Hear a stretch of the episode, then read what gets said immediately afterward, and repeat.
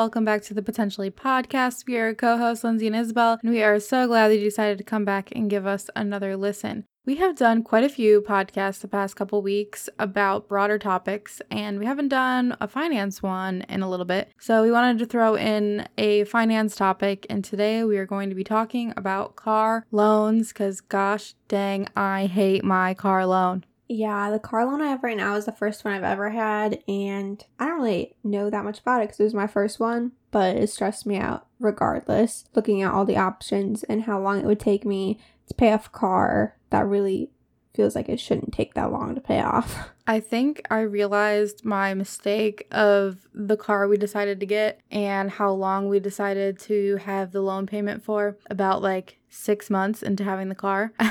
six months into having the car, I was like, wow, we're putting like a lot of miles on this. And we had gotten a used car, so at least we made that good decision. We got a used car over a new car, so that saved us money. And it didn't have that many miles on it when we got it, but we just drive a lot. So I was like, wow, we're we're really putting a lot of miles on this car. Dang, I, I hope it's gonna last for as long as we have the car payment for. Like, what if it doesn't? And so I, I really started thinking about that and our car loan that we decided to go with was six years, I believe, which is just way too long for a car loan. Like, six years is just too long when you put as many miles in the car as I do. And I was so worried, and I'm still worried, that we are going to have the car break or something. And then we have to figure out okay, we have to put all of this money into fixing the car, or we have to get a new car. Either way, we're kind of screwed because it's just going to cost so much money. And so I think that was the turning point of like, gosh, I need to figure out a way to not have car payments anymore. Yeah, I think when looking at the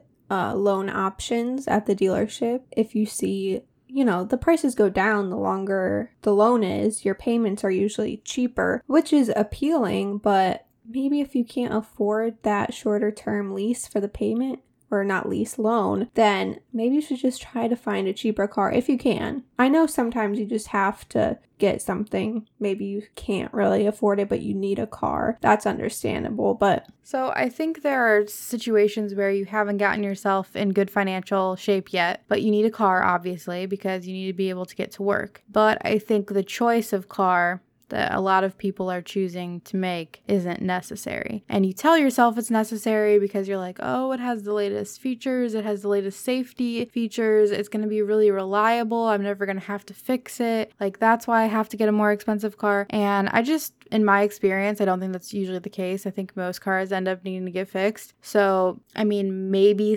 you need to fix it slightly less, or there's a warranty on it if something big happens or whatever. But most of the time, I think it makes more sense to go with a used car because you can find like decent used cars for under $10,000. Yeah, I think getting a used car is kind of a toss up either it works out really well for you or you end up having a lot of things you have to fix, but you can never really know that ahead of time. And my first car, I think I spent about $7,000 on it and it was actually really reliable. It had over 100,000 miles on it when I bought it too. And the only thing I ever had to fix on it was my blinker.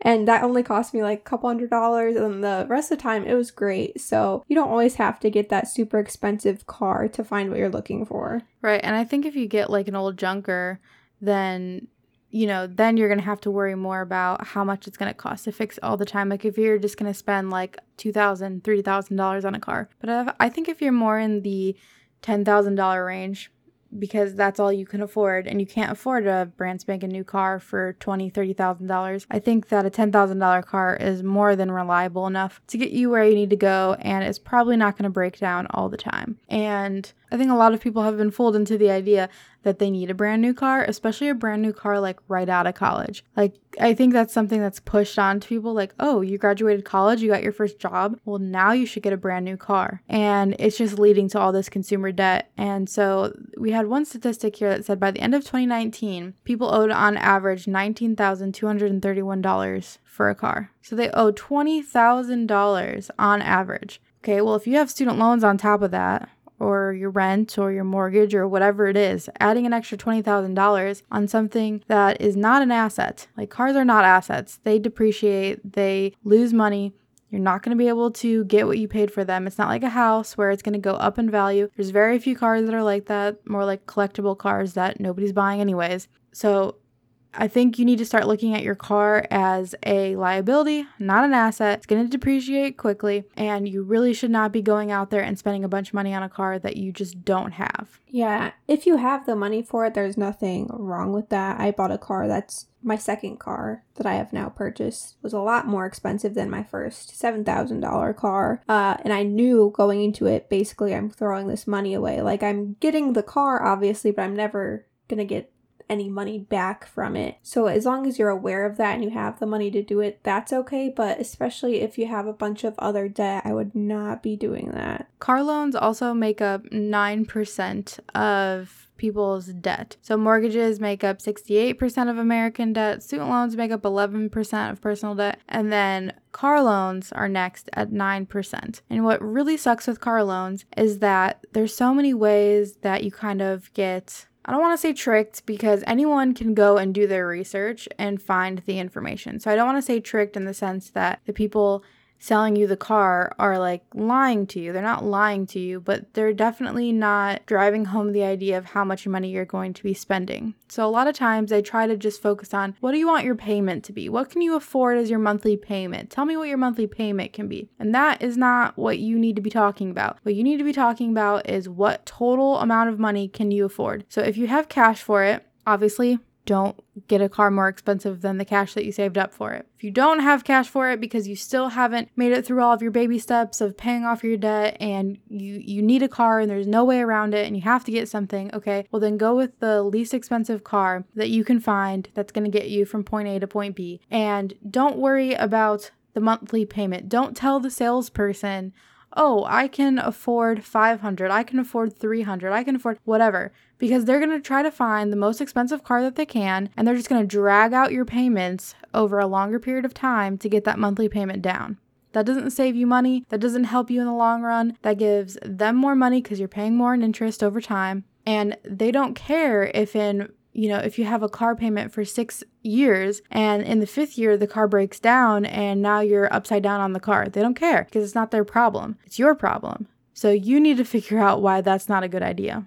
Yeah, when I went to purchase um, our newest car, I definitely did a bunch of research beforehand on what car I wanted. I looked into different dealerships on if they had that car, the prices they had for that car before I even stepped foot in there. So that way I wouldn't be easily influenced into getting something I didn't want to get because they they really can make anything sound good for you. So it's really important to know what you want and be really confident in that before you ever step foot in there. And then, if you can, I would always encourage you to buy it in cash, but I know a lot of times that can be hard to do. I did that with my first car on the second one. That didn't really happen because of the timeline of when I wanted to have the car buy, but I still didn't have to get a loan that was six years long. So I encourage you to, if you can, prepare for those situations. I know obviously that's not always the case because cars break down and you need one, but to the best of your ability. Right. And what you decided to do is put extra money each month to get it paid off quickly. Like you said, you're going to have it paid off within a year, right?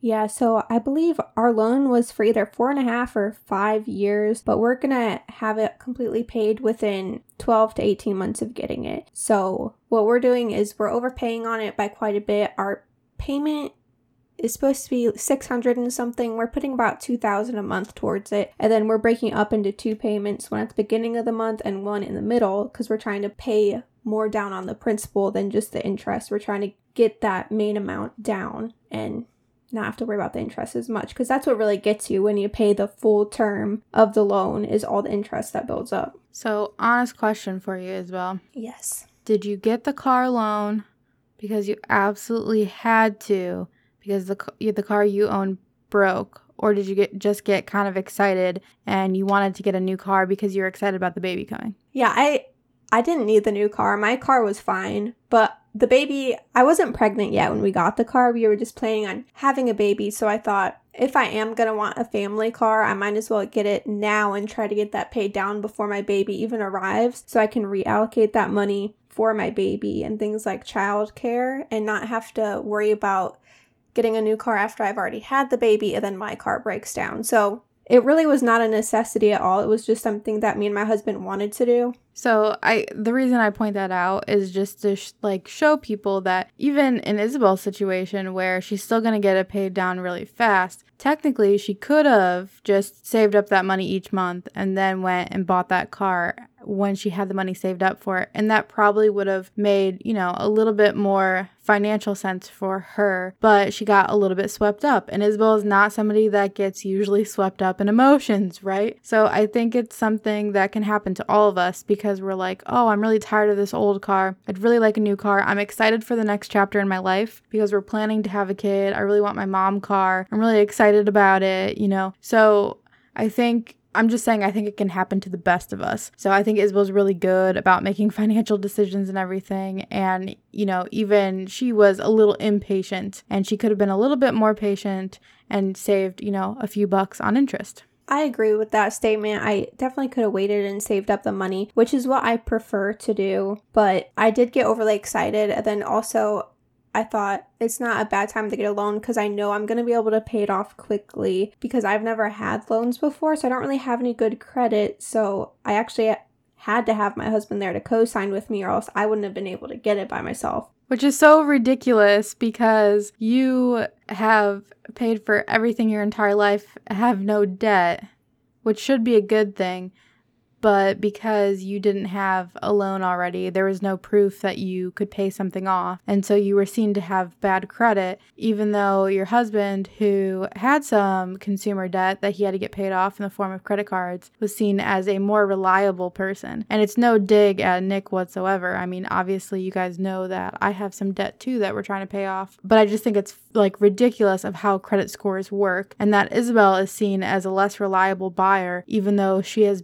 done everything right with her money. And so I think that kind of goes into the trap that Dave Ramsey talks about. Your credit score really shouldn't matter. And it's so frustrating that when you're starting off and maybe you don't have the cash for everything right away, it, it does matter like when you're going to get a mortgage or whatever it is you're going to be getting i just think it's really really frustrating because isabel should be like a plus number one person to loan to because you know she pays for everything herself but instead she's kind of like ugh we don't really think we can trust her yeah, I was really shocked by that. I mean, I knew that was a thing, but it, it was still a little frustrating because I do have a good credit score, but it was all only based on my credit card since I'd never had loans like that before. So, yeah, my husband had car loans and some other loans before, so he seems to be more reliable than me, which he did, of course, pay all that off on time and never missed payments, so that looks good for him, which is great. But yeah, in the future, I would rather just never get a loan, but in a sense, it's good that I have this one getting out of the way because when we go to get a mortgage, I guess I'll look better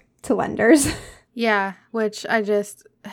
That's so frustrating. And the more I listen to Dave Ramsey, the more I'm like, yeah, why do they care about that? They care about that because they want to pull you into the trap of using more loans and kind of getting you behind and it's it's really good. If you're listening to this podcast i hope that you're kind of coming along with us of this debt journey getting rid of your debt. If you are already out of debt then i applaud you and i hope that you continue on that way because like just don't get sucked back into it. It's totally not worth it. And like when we were researching some statistics for this episode i came across that apparently 84 month car loans are now becoming more common. So more people will get 84 month loans, which I just don't understand how you have an 84 month loan for a car. Like, I think honestly, five, six years is kind of pushing it because, you know, just crazy stuff happens with cars, right? Even if you have insurance and everything else, which you should have, it's just, it's not something that you should have a really long loan for because you're, you're using it every day. You're putting a lot of miles on it. You get into accidents. All this stuff happens. You're not going to be able to sell it for more than it's worth.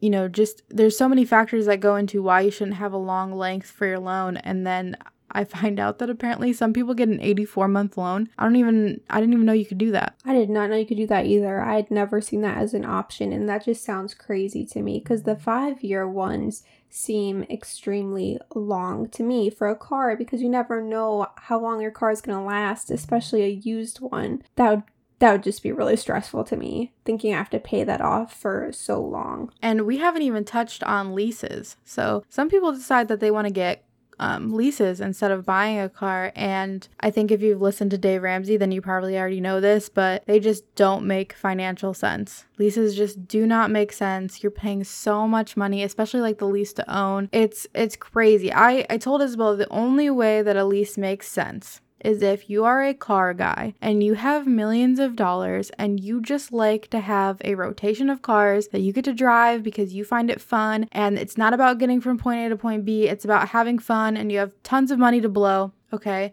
Maybe you get a lease so that way you can constantly get new cars and it's something that you know you're wasting your money on, but you like wasting your money on that because you just get something out of it. It's just fun for you. That is like honestly the only time a lease makes sense to me.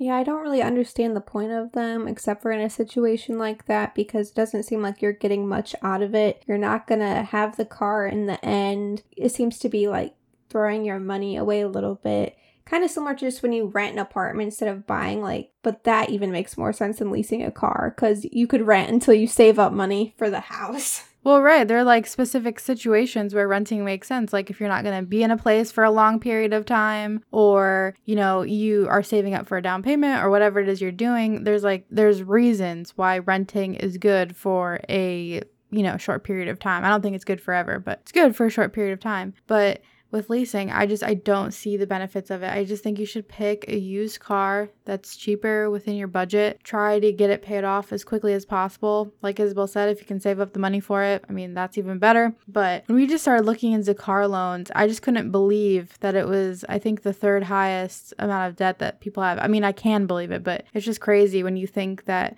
it's this item that you're never going to make money from ever. It's not like a house or even even a diploma. Even though it's frustrating to have student loans, at least I've gotten a job because of that. Cars don't get you anything. they get you nothing. So to have that be such a huge portion of the debt and the thing that's dragging, you know, everyone down in America, I just think is crazy and we need to char- start changing how we look at car loans. Yeah, it makes sense to me that it is a higher percentage of people's debt just because most people need a car to be able to go to work and things like that, but it's just when getting that car and making the smartest choice for you and your family if you have one. You don't have to get that most expensive car, the fancy car. My first car didn't even have cruise control or anything like that. And really, it didn't even bother me. You get used to those things when you drive the car you don't need all that fancy stuff. It's nice to have if you can afford it, but if you're just getting a base model car because that's the cheaper option, there's nothing wrong with that. So we've talked about quite a few things with car buying like leasing and loans, the length of the loans. If you guys have any opinions on that, any ideas that we didn't even touch on, we'd really love to hear it. You can go give us your thoughts at our Instagram or Facebook at Live Potentially. Head over to our website at livepotentially.com, join our email list. You can find all our podcast episodes there as well, along with our budgeting spreadsheets if you need help budgeting for that car you want to get. And we'll see you guys on the next episode.